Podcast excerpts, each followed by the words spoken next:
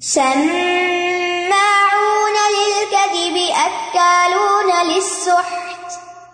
فإن جاءوك فاحكم بينهم أو أعرض عنهم.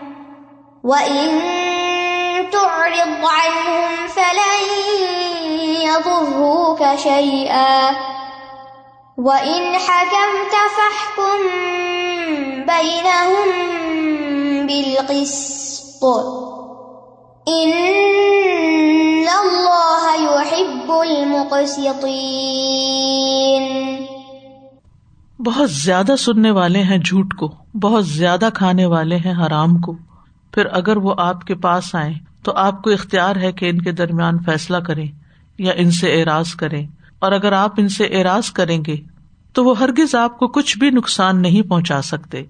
اور اگر آپ ان کے درمیان فیصلہ کریں، تو انصاف کے ساتھ فیصلہ کریں۔ بے شک اللہ انصاف کرنے والوں سے محبت کرتا ہے۔ سماؤن للکذب۔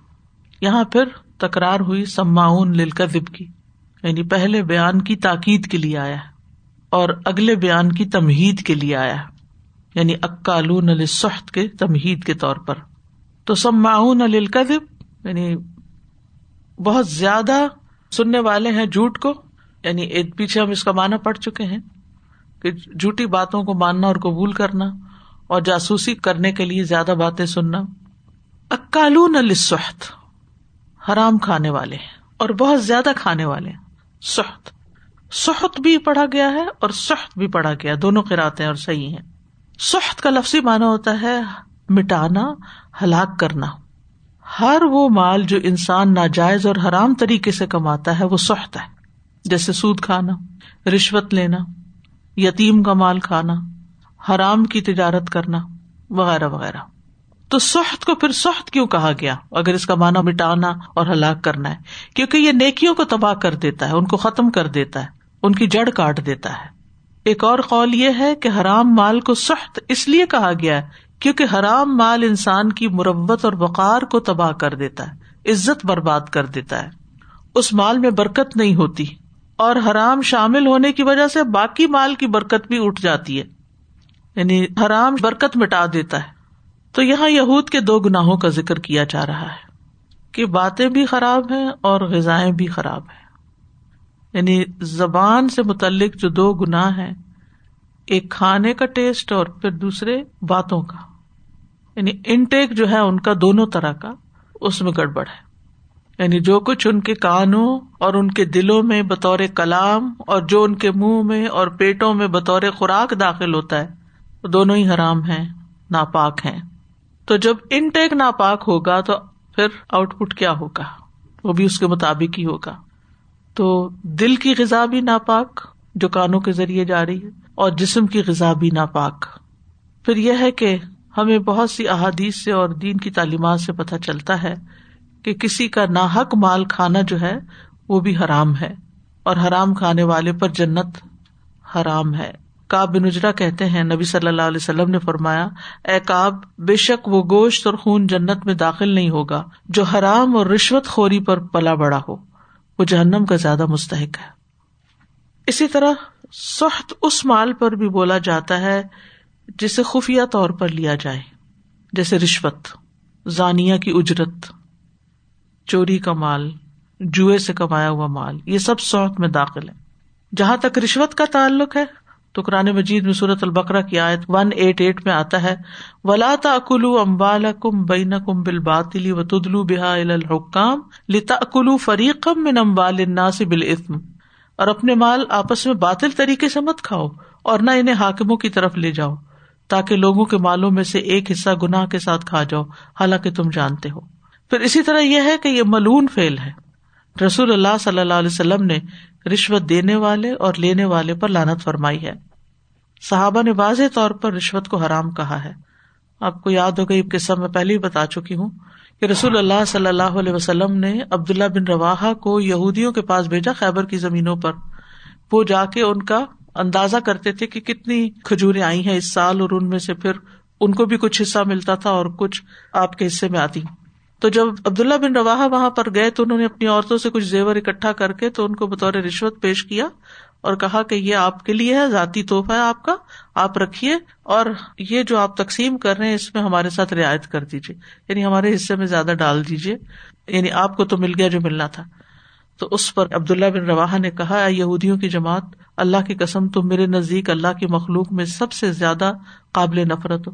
لیکن یہ نفرت مجھے اس بات پہ آمادہ نہیں کر سکتی کہ میں تمہارے ساتھ نا انصافی کروں اور ظلم سے کام لوں۔ جو رشوت تم نے مجھے پیش کی، یہ خالصتاً حرام ہے۔ یقیناً ہم اس کو نہیں کھائیں گے۔ میں ہی نہیں لوں گا۔ تو وہ بولے بحاد اقامت السماوات والارض۔ اسی وجہ سے تو آسمان و زمین قائم ہے کہ دنیا میں ایسے لوگ موجود ہیں کہ جو صرف اللہ سے ڈرتے ہیں اور غلط کام نہیں کرتے۔ اسی طرح صحابہ دوسروں کو بھی تلقین کرتے تھے کہ کسی سے رشوت نہ لیں۔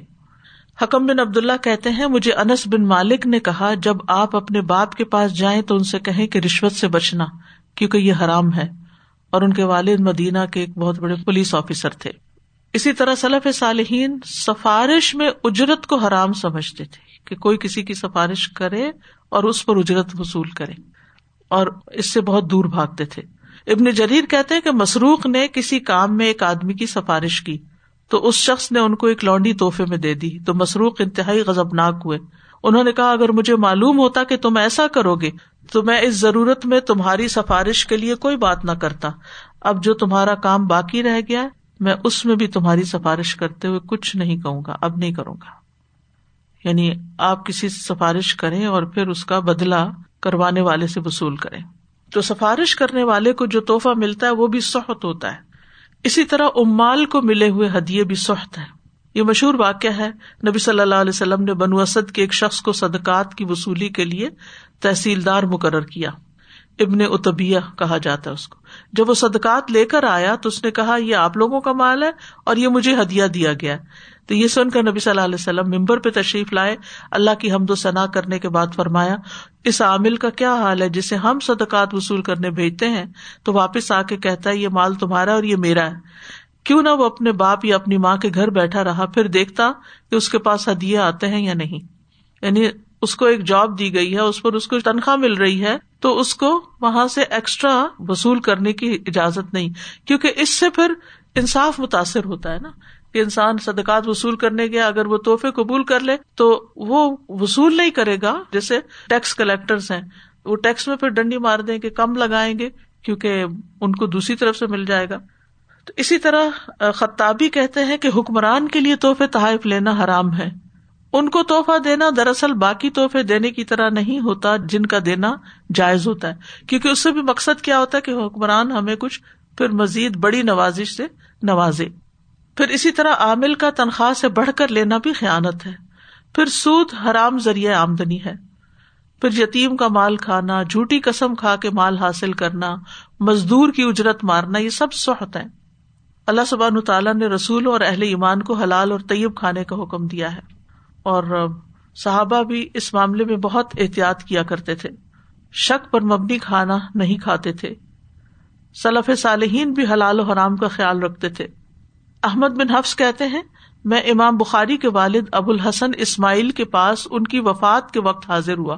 تو انہوں نے کہا، میں اپنے مال میں ایک درہم بھی حرام کا نہیں پاتا۔ ایک درہم بھی۔ اور نہ ہی ایک درم مشتبہ پاتا ہوں۔ شک والا بھی میں نے نہیں رکھا نہیں جو میں اپنی اولاد کے لیے چھوڑ کے جا رہا ہوں وہ بالکل پاک مال ہے۔ تو رسک کی پاک دامنی جو ہے، یہ دنیا میں بہت بڑی خوش قسمتی کی علامت ہے۔ حلال کھانے سے دین اور عزت کا تحفظ ہوتا ہے۔ نیک امال میں مدد ملتی ہے۔ نیکی کے کاموں کی توفیق ہوتی ہے۔ اعمال کی قبولیت ہوتی ہے۔ دعاؤں کی قبولیت ہوتی ہے۔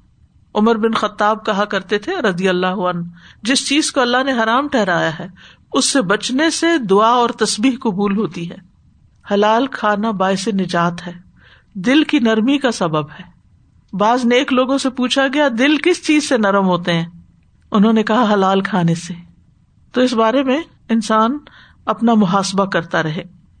محمود بن مہران کہتے ہیں، انسان اس وقت تک متقی نہیں ہو سکتا جب تک وہ اپنی ذات کا محاسبہ بکیل شراکت دار یعنی بکیل پارٹنر سے بھی زیادہ شدید نہ کرے اپنا محاسبہ۔ یہاں تک کہ انسان یہ معلوم نہ کر لے کہ اس کا کھانا اور پینا اور لباس کس مال سے بنا ہے۔ پھر طیب رزق کے لیے دعا بھی کرنی چاہیے۔ نبی صلی اللہ علیہ وسلم فجر کی نماز کے بعد سلام پھیر کے یہ دعا پڑھتے تھے۔ اللہ انی اسلو کا علم نافن و رزق طیبن و عمل متقبل اور اللہ مکفنی بحلال کا ان حرام کا و اغنی بفضل کا امن سوا کا تو اکالون ف ان جاؤ کا فہ کم بین او آرد ان پھر اگر وہ آپ کے پاس آئے تو آپ ان کے درمیان فیصلہ کریں یا ان سے اعراض برتیں۔ جس زمانے میں یہ آیت نازل ہوئی تھی، یہودیوں کی حیثیت اس وقت صرف ایک معاہد قوم کی تھی۔ جب آپ مدینہ تشریف لے گئے تھے تو آپ نے مساک مدینہ کے نام سے وہاں کے رہنے والوں کے بیچ میں ایک معاہدہ قائم کیا تھا۔ یعنی جس میں یہ تھا کہ صلاح کے ساتھ رہیں گے۔ وہ اسلامی حکومت کی رعایا نہیں تھے، نہ وہ ذمہ تھے اس وقت۔ تو اس لیے نبی صلی اللہ علیہ وسلم کی عدالت کو اختیار دیا گیا کہ آپ چاہیں تو ان کے مقدمات کا فیصلہ کریں اور چاہیں تو انکار کر دیں۔ یعنی ضروری نہیں ہے آپ کے لیے، آپ باؤنڈ نہیں ہے امام زہری کہتے ہیں کہ شروع سے یہ طریقہ چلا آیا ہے کہ باہمی حقوق اور وراثت میں اہل کتاب کا فیصلہ ان کے دین کے مطابق کیا جائے یعنی ان کی کتاب کے مطابق۔ ہاں اگر وہ اپنی خوشی سے اسلامی قانون کے مطابق فیصلے کے خواہش مند ہو تو پھر اسی کے مطابق کر دیا جائے۔ وہ ان طور انہم فلئی درو کا شعی آپ کو تسلی دی جا رہی ہے کہ اگر آپ ان کے مقدمات میں اعراض کریں یعنی آپ ان کا مقدمہ نہ لیں، فیصلہ نہ کریں، جس میں وہ آپ کو تکلیف اور ضرورت پہنچانے کے ارادے سے آپ کی طرف فیصلہ لے کر آتے تھے، وہ ان کی چالوں میں سے کوئی چال ہوتی تھی، تو پھر میں آپ پرواہ نہ کریں، کیونکہ اللہ آپ کی حفاظت کرنے والا ہے۔ ان کے خلاف اللہ تعالیٰ آپ کی مدد کرے گا۔ لیکن اگر آپ فیصلہ کریں وہ ان حکمتا فہ کم بین بالقسط تو انصاف کے ساتھ فیصلہ کرے یہ اللہ کے رسول صلی اللہ علیہ وسلم کو کہا جا رہا ہے۔ تو باقی ہم سب کہاں ہیں؟ کہ جب بھی فیصلہ کرے انصاف کا فیصلہ کرے کیوں؟ ان اللہ یحب المقصدین اللہ تعالیٰ انصاف کرنے والوں سے محبت رکھتا ہے۔ عبداللہ بن عباس کہتے ہیں، جب یہ آیت نازل ہوئی، تو دستور یہ تھا کہ جب بنو نذیر کے لوگ قریضہ کے کسی شخص کو قتل کرتے، تو وہ آدھی دیت دیتے۔ اور جب بنو قریضہ کے لوگ بنو نذیر کے کسی شخص کو قتل کرتے تو پوری دیت دیتے۔ یعنی دو طرفہ برابری کا معاملہ نہیں تھا۔ تو اس آیت کے نازل ہوتے ہی نبی صلی اللہ علیہ وسلم نے سب کی دیت برابر کر دی۔ انصاف کا معاملہ کیا۔ تو اس سائے سے یہ پتا چلتا ہے کہ انسان کو فیصلہ کرتے ہوئے کسی قریبی رشتے دار، دوست، مالدار، فقیر کسی کا خیال نہیں کرنا چاہیے، کیونکہ اللہ سبحان و تعالیٰ نے بالقست کی بات کی۔ اس کی تفصیلات ہم پیچھے صورت النساء میں بھی پڑھ چکے ہیں۔ یا الزین امن کن قوامین بالقستی شہدا اللہ میں۔ تو جب کوئی مقدمہ سامنے آئے تو یہ نہ دیکھا جائے کہ کون لانے والا کس کا بیٹا لایا ہے، یہ دیکھا جائے کہ دونوں فریق کہتے کیا ہے اور کس کا حق بنتا ہے۔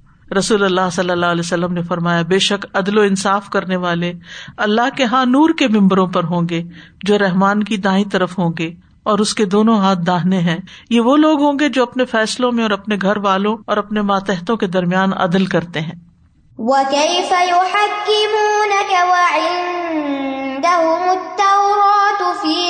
حكم الله ثم يتولون من بعد ذلك وما أولئك بالمؤمنين۔ اور وہ آپ کو کس طرح منصف بناتے ہیں؟ حالانکہ ان کے پاس تورات ہے، جس میں اللہ کا حکم موجود ہے، پھر اس کے بعد بھی وہ منہ موڑ جاتے ہیں، اور یہ لوگ ہرگز ایمان والے نہیں۔ وہ کیفا اور کس طرح؟ کیفا حرف استفام ہے؟ تعجب کے لیے۔ یعنی ہاؤ کم جیسے ہم کہتے ہیں ہاؤ کم یعنی تعجب کی بات ہے کہ وہ آپ کو حاکم کیسے بنا لیتے ہیں؟ حالانکہ ان کے پاس تورات موجود ہے، جس میں اللہ کا حکم ہے، اور وہ دعویٰ کرتے ہیں کہ وہ تورات پر ایمان لاتے ہیں۔ تو تورات کی بجائے نبی صلی اللہ علیہ وسلم کے پاس کیوں آتے ہیں؟ یہ ہے سوال۔ کیونکہ انہیں پتا ہوتا ہے کہ جو تورات میں ہے، وہ سخت حکم ہے۔ اور ہو سکتا ہے کہ آپ نرمی کر جائیں۔ لیکن جب آپ کا فیصلہ وہی ہوتا جو تورات کا ہوتا، تو وہ ماننے سے انکار کر دیتے۔ تو اس سے پتا چلتا ہے کہ نہ وہ تورات پر ایمان رکھتے ہیں، نہ آپ پر رکھتے ہیں۔ اصل میں تو وہ اپنے غرض کے بندے ہیں۔ دنیاوی فائدوں کے پیچھے جاتے ہیں۔ اپنی پسند کا فتوا لینا چاہتے ہیں۔ تو اس سے یہ پتا چلتا ہے کہ جو لوگ فتوا شاپنگ کرتے ہیں، اس سے پوچھ، اس سے پوچھ، اس سے پوچھ یعنی بعض لوگ ایک سرٹن پرٹیکولر مذہب کو فالو کر رہے ہوتے ہیں۔ لیکن جب کسی خاص معاملے میں اس مذہب کا حکم جو ہے ان کو سخت گزرتا ہے، تو وہ دوسرے کے پاس چلے جاتے ہیں کہ آپ کیا کہتے ہیں۔ پھر وہاں بھی تسلی نہیں ہوتی، تیسرے کے پاس چلے جاتے ہیں۔ اور جہاں دیکھتے ہیں کہ یہ ایک مفتی جو ہے نا، اس نے ہماری مرضی کے مطابق بات کہی ہے تو بس وہ لے لیتے ہیں۔ تو یہ نہیں ہمارے دل میں ہونا چاہیے کہ ہم وہ فیصلہ کروائیں کسی سے یا فتوا لیں جو ہمیں سوٹ کرتا ہو۔ ہمیں اللہ اور اس کے رسول کے حکم کو جاننے کا شوق یا ہرس ہونی چاہیے کہ اصل حکم کیا ہے۔ کیونکہ اصل مقصد تو کسی بھی کام میں اللہ سبحان و تعالیٰ کو راضی کرنا ہے اور دین کی پیروی کرنی ہے، نہ کہ اپنے نفس اور خواہشات کی پیروی کرنی ہے۔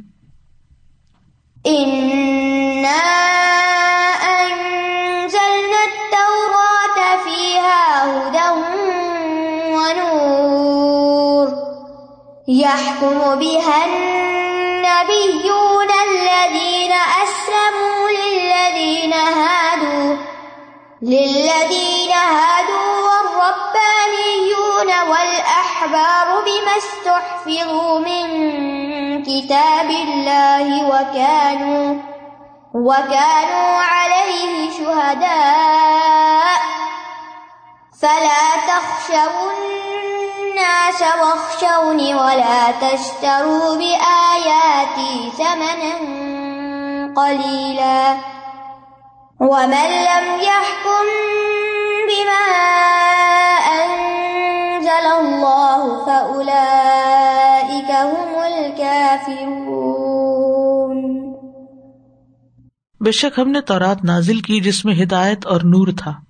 اسی کے مطابق اللہ کے فرما بردار نبی علما فقہ ان لوگوں کے لیے فیصلے کرتے تھے جو یہودی بن گئے تھے، بوجہ اس کے کہ وہ اللہ کی کتاب کے محافظ بنائے گئے تھے اور وہ اس پر گواہ تھے۔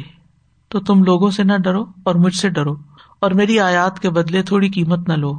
اور جو اس کے مطابق فیصلہ نہ کرے جو اللہ نے نازل کیا ہے، تو یہی لوگ کافر ہیں۔ اس آیت میں یہود کو تمبی ہے کہ جو رجم کا انکار کرتے تھے اور ترغیب بھی ہے کہ وہ اپنے اسلاف میں سے امبیا اخبار اور ربانی کا مسلک اختیار کرے فرمایا، انا انزل نہ تفیح ہدم و نور بے شک ہم نے نازل کیا ہے تورات کو، جس میں ہدایت اور نور ہے۔ یعنی اللہ تعالیٰ نے آسمان سے نازل کی موسی علیہ السلام پر۔ اور تورات جو تھی، اس کو اللہ تعالیٰ نے اپنے ہاتھ سے تختیوں پر لکھا تھا۔ اور علیہ السلام اس طورات کو اس طرح لائے کہ وہ تختیوں پر لکھی ہوئی تھی اور پھر جب انہوں نے دیکھا کہ قوم پیچھے سے بچڑے کی پوجا کرنے لگ گئی ہے تو انہوں نے تختیاں پھینکی تھی، پھر وہ ٹوٹ بھی گئی تھی۔ لیکن یہ نہیں کہ وہ علم ضائع ہو گیا تھا، علم محفوظ تھا۔ اس میں ہدایت اور نور ہے۔ ہدایت سے مراد علم ہے اور نور سے مراد اس علم کے اثرات، آثار۔ کیونکہ جتنا جتنا انسان علم اور عمل میں آگے بڑھتا جاتا ہے تو اس کے لیے نور بڑھتا جاتا ہے۔ یعنی علم میں آگے بڑھنا، علم میں رسوخ اختیار کرنا، اس سے انسان کی بصیرت میں اضافہ ہوتا ہے، اندر کے نور میں اضافہ ہوتا ہے، باتیں بہتر سمجھ میں آتی ہیں۔ تو رات کی صفت صورت المبیا میں بھی بیان کی گئی ولقدات ناموسا و ہارون الفرقان و دیا ان و ذکر المتقین ہم نے موسا اور ہارون کو حق کو باطل میں فرق کرنے والی، روشنی عطا کرنے والی اور اہل تقوا کو نصیحت کرنے والی کتاب عطا کی۔ یہ کم و بحا اس کے ساتھ فیصلہ کرتے تھے انبی یون امبیا اللہ دینا اسلم ان لوگوں کا جو متی ہو گئے تھے یعنی مسلمان ہو گئے تھے۔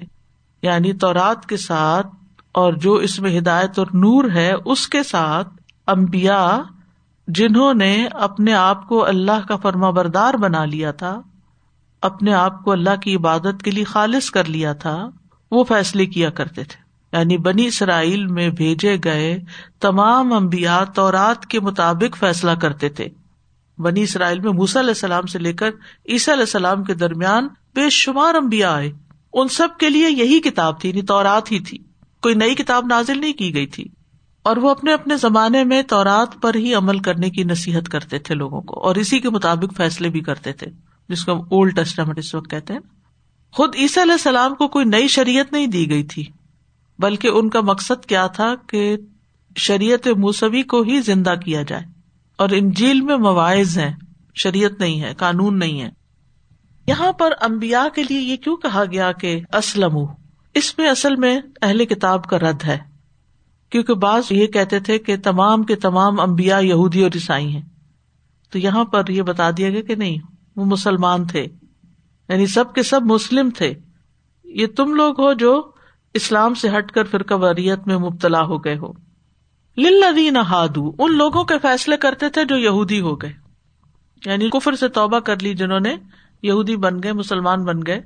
ور ربانی یون اور ربانی بھی، یہ نبی یون پر معطوف ہے۔ امبیا اور ربانی، یہ مراد ہے اور ربانی یون کا واحد ربانی ہے۔ اس سے مراد علماء اور صاحب حکمت و دانائی والے لوگ ہیں۔ جو ان لوگوں کی تربیت کرتے ان کو تعلیم دیتے ان کے لیے فیصلے کرتے ربانی وہ ہوتا ہے جو تربیت کرتا ہے یعنی ایک ویسے عالم ہوتا ہے جو صرف علم حاصل کرتا ہے اور علم دیتا ہے، اور ربانی جو ہوتا ہے وہ علم کے ساتھ ساتھ تربیت بھی کرتا ہے۔ با عمل علما جو لوگوں کی بہترین تربیت کرتے تھے۔ اور یہ نبی نہیں ہوتے تھے، لیکن ان کا رویہ لوگوں کے ساتھ اسی طریقے پر ہوتا تھا جیسے امبیا کا ہوتا تھا، شفقت اور نرمی اور محبت کا رویہ۔ پھر اخبار اخبار جو ہے یہ علماء کے معنوں میں ہے۔ حبر کی جمع ہے اخبار اور ہبر بھی کہا گیا ہے اس کو، اور اخبار علماء کو کہتے ہیں۔ یہ لفظ تحبیر سے ہے۔ تحبیر کہتے کسی چیز کو خوبصورت بنانا، کیونکہ عالم اچھی چیز کو حسین قرار دیتا اور بری چیز کو کبھی قرار دیتا ہے۔ اور حبر اس لیے بھی کہ وہ اپنی ذات میں قابل تعریف ہوتا ہے۔ تو حبر یا ہبر اور ربانی میں فرق ہوتا ہے۔ ہبر وہ ہوتا ہے جس کے پاس وسیع علم ہو اور ربانی وہ ہوتا ہے جس کے پاس اس سے کم درجے کا علم ہو، لیکن وہ لوگوں کی تربیت کرے تاکہ لوگ اللہ کی عبادت کریں۔ تو اس طرح وہ علم پر ان کی تربیت بھی کرتا ہے۔ تو مطلب یہ ہے کہ جس زمانے میں کوئی نبی نہیں ہوتا تھا، تو یہ ربانی جو تھے، یہ تعلیم یافتہ درویش جو تھے، یہ یہودیوں کے مابین تو رات کے مطابق فیصلے بھی کرتے تھے۔ کیوں؟ فضو من کتاب اللہ۔ اس لیے کیونکہ انہیں اللہ کی کتاب کی حفاظت کا ذمہ دار بنایا گیا تھا۔ یعنی امبیا نے ربانیوں کو اور علماء کو کتاب کی حفاظت کا ذمہ دیا تھا کہ وہ اس کو تبدیل نہ ہونے دیں۔ اور حفاظت کا ایک معنی یہ بھی ہو سکتا ہے کہ وہ سینوں میں حفظ کرے اور زبان کے ذریعے اس کی تدریس اور تعلیم کا سلسلہ جاری رکھے اور دوسرا یہ مانا ہے کہ اس کے احکام کو ضائع نہ کرے اور اس کے شرعی احکام کو معطل نہ کرے وکان علیہ شہدا اور وہ اس پر گواہ بھی تھے یعنی امبیا ربانی اور علماء اس بات پر گواہ تھے کہ جو کچھ تورات میں ہے وہ حق اور سچ ہے اور اللہ کی طرف سے ہے۔ یعنی یہ گواہی کس چیز پر تھی؟ تورات کی سچائی پر۔ اور یہاں پر علماء کو شہدا بھی کہا گیا ہے۔ وہ جو آیت آتی ہے نا، من نبی نہ و صدیقی نہ و شہدا تو وہاں بھی کچھ لوگ شہدا سے مراد صرف وہ شہید نہیں لیتے جو کسی جنگ میں اللہ کے راستے میں شہید ہو جاتا ہے، بلکہ اس سے مراد علماء بھی لیتے ہیں۔ اور راسخون فل علم عال عمران میں بھی اس کا ذکر آتا ہے۔ کیونکہ علماء ہی اس بات کی گواہی دیتے ہیں کہ حق کیا ہے اور باطل کیا ہے، اور پھر اللہ کے بندوں کے درمیان اس کو عام بھی کرتے ہیں۔ فلا تخشب الناسا تو تم لوگوں سے مت ڈرو۔ بخشونی اور مجھ سے ڈرو۔ یعنی تم فیصلے کرتے ہوئے لوگوں سے نہ ڈرو، ان کے آگے نہ جھکو، صرف اللہ سے ڈرو، کیونکہ ان کے یہاں کیا تھا، جب کوئی معزز شخص زنا کا ارتقاب کرتا تو اس کو چھوڑ دیتے تھے، ڈر کے مارے کہ یہ ناراض ہو جائیں گے، پھر کیا بنے گا؟ اور جب کوئی کمزور غلط کام کرتا تو اس کو سزا مل جاتی۔ تو فلاں تخشب الناسا لوگوں سے نہ ڈرو۔ اور خشیت وہ خوف ہوتا ہے نا جس میں تعظیم ملی ہوئی ہوتی ہے یعنی لوگوں کو بڑا سمجھ کر ان سے مت ڈرو۔ ویسے کسی انسان سے ڈرنا ڈرنا ہے، خوف ہے، لیکن کسی بڑے سے ڈرنا، جیسے ماں باپ کا ڈر، استاد کا ڈر، یا کسی ویسے دنیاوی اعتبار سے بڑے کا ڈر، پھر اس میں خشیت آ جاتی ہے۔ تو خشیت اس ہستی کا خوف ہوتا ہے جس کو انسان جانتا ہے اور اس کی معرفت رکھتا ہے۔ تو اس آیت میں اللہ تعالیٰ نے علماء کو خشیت کے ساتھ جو ذکر کیا ہے نما یکش اللہ میں نباد العلماء صورت فاتر کی آیت کو، تو یہ اسی وجہ سے کیا ہے کہ وہ علم رکھتے ہیں۔ ولا تشتروب آیاتی سمن کلیلا اور میری آیات کو تھوڑا سا، ذرا ذرا معاوضہ لے کے بیچنا چھوڑ دو۔ تھوڑی قیمت کے عوض مت بیچو۔ یعنی اللہ کی آیات کے بدلے تھوڑی قیمت نہ لو۔ یہ تھوڑی قیمت یا تو دنیا کا منصب اور عہدہ ہے یا رشوت ہے۔ تو مطلب یہ ہے کہ اللہ کی شریعت سے ہٹ کے جو فیصلہ کرتے ہیں، یہ صرف اپنی شان باقی رکھنے کے لیے اور اپنی سرداری باقی رکھنے کے لیے۔ یا اس مال کے لیے کرتے ہیں جو انہیں بطور رشوت ملتا ہے۔ تو یہاں پر دنیا کے مال کو، دنیا کے عہدوں کو سمن کلیلا کہا گیا ہے۔ اصل میں دنیا کتنی بھی زیادہ ہو، وہ تھوڑی ہی ہے۔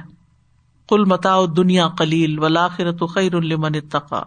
تو لوگوں کے درمیان حق کے ساتھ فیصلہ کرنا چاہیے۔ اور حق بیان کرنے میں کسی ملامت کرنے والے کی ملامت سے ڈرنا نہیں چاہیے۔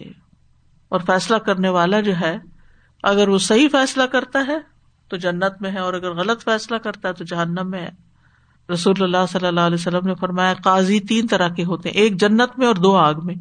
جنت میں جانے والا وہ ہے جس نے حق کو پہچان کر اس کے مطابق فیصلہ کیا۔ جس نے حق پہچانا پھر فیصلے میں ظلم کیا تو وہ آگ میں ہے۔ ظلم والا فیصلہ دیا۔ اور جس نے جاہل ہوتے ہوئے لوگوں کے فیصلے کیے وہ بھی آگ میں وہ ملم یا بیمان ضل اللہ فلا کا مل کافرون تو جو اس کے مطابق فیصلہ نہ کرے، جو اللہ نے نازل کیا، تو یہی لوگ کافر ہیں۔ تو اس سے اندازہ ہوتا ہے کہ اللہ کے حکم کے مطابق فیصلہ کرنا کتنا زیادہ ضروری ہے۔ یعنی اللہ کی کتاب کو چھوڑ کر کسی اور قانون کے مطابق فیصلہ کرنا یہ درست نہیں۔ اور کب جو شخص یہ کام کرتا ہے، وہ ملت سے خارج ہو جاتا ہے، اس کے کچھ شرائط ہیں۔ ایک بات یہ ہے کہ حاکم کو اللہ کے فیصلے کا علم ہو، اگر اس کو پتا ہی نہیں، تو پھر اور بات ہے۔ دوسرا یہ کہ وہ جانتا ہو کہ جو میں فیصلہ کر رہا ہوں، یہ اللہ کے فیصلے کے مخالف ہے۔ ٹھیک ہے؟ تیسرا یہ کہ وہ اس فیصلے کو اللہ کے فیصلے کا نیم البدل آلٹرنیٹ بنا لے۔ چوتھا یہ کہ وہ اللہ کے فیصلوں پہ راضی نہ ہو کہ یہ بہت سخت ہے اور یہ آج نہیں چل سکتے۔ تو اگر کوئی شخص اللہ کے فیصلے کو ریجیکٹ کرتا ہے جان بوجھ کے، تو پھر ان کا یہ انجام بتایا گیا۔ تو اس سے یہ پتا چلتا ہے کہ اہل علم اللہ کی شریعت کے محافظ ہیں۔ اللہ کی شریعت کو فالو کرتے ہوئے لوگوں سے نہیں ڈرنا چاہیے۔ شیطان جو ہے انسانوں کے اندر لوگوں کا ڈر پیدا کرتا ہے۔ لوگ کیا کہیں گے؟ لوگ مخالف ہو جائیں گے، لوگ دشمن ہو جائیں گے۔ تو اس کی پرواہ نہیں کرنی چاہیے۔ آخر داوانا ان الحمد اللہ رب العالمین۔ سبحان اللہ و بحمد کا اشد اللہ اللہ اللہ انت۔ استخر کا و اطوب السلام علیکم و رحمۃ اللہ وبرکاتہ۔